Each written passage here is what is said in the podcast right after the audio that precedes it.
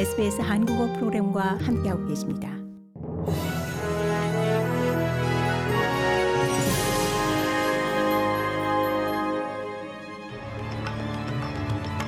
(2024년 2월 28일) 수요일 오후에 SBS 한국어 간추린 주요 뉴스입니다. 녹색당이 네거티브 기어링 제도의 폐지를 이 노동당 정부의 주택 구입 지원 정책 법안에 대한 지지 조건으로 제시했습니다. Help to Buy 정책은 노동당의 핵심 총선 공약으로 이 정부가 주택 가격의 일정 부분을 부담하고 주택 지분을 공유하는 제도입니다. 정부는 새 주택 구입 시 최대 40%, 기존 주택 구입 시 최대 30%를 기여하며 주택 구입자는 이후 정부 지분을 모두 매입할 수 있습니다. 이 제도로 4만 명이 혜택을 받을 것으로 기대됩니다. 해당 법안 통과를 위해선 크로스벤치 의원들의 지지가 필요합니다. 녹색당은 투자자에 대한 세금 감면 혜택을 줄일 필요가 있다는 입장입니다. 호주의 1월 소비자 물가 지수가 전년 동월 대비 3.4% 상승했습니다. 호주 통계청이 28일 발표한 월별 소비자 물가 지수에 따르면 1월 소비자 물가가 전년 동월 대비 3.4% 상승해 12월과 동일한 수준을 보였습니다.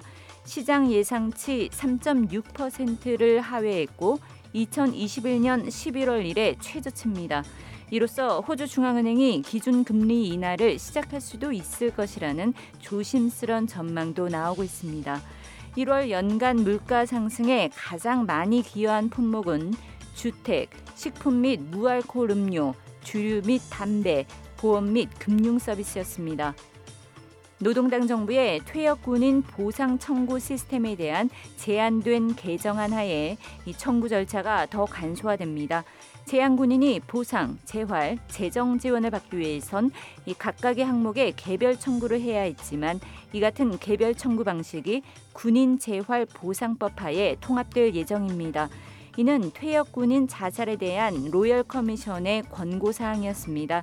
매트 케이오 보훈부 장관은 해당 개정안으로 청구 절차가 더 간소화될 것이라고 기대했습니다. 케이오 장관은 퇴역 군인과 그 가족이 재향 군인의 권리를 더 잘 이해하고 이 보훈부의 청구 접근과 처리는 더 빨라질 것이라고 말했습니다. 고립된 가자 지구 난민을 돕기 위한 구호 물품이 이틀째 낙하산으로 투하됐습니다. 요르단이 수송기 세대를 그리고 이집트, 카타르, 프랑스, 아랍에미리트가 각각 한 대씩 지원해 모두 일곱 대가 동원됐습니다. 이처럼 하늘에서 무주하기로 구호 물품을 투하하는 이유는 이스라엘군의 통제로 육로 수송이 어렵기 때문입니다.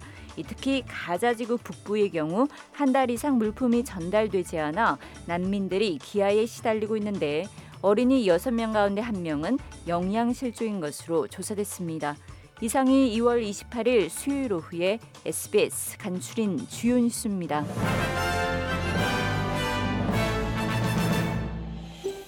더 많은 이야기가 궁금하신가요?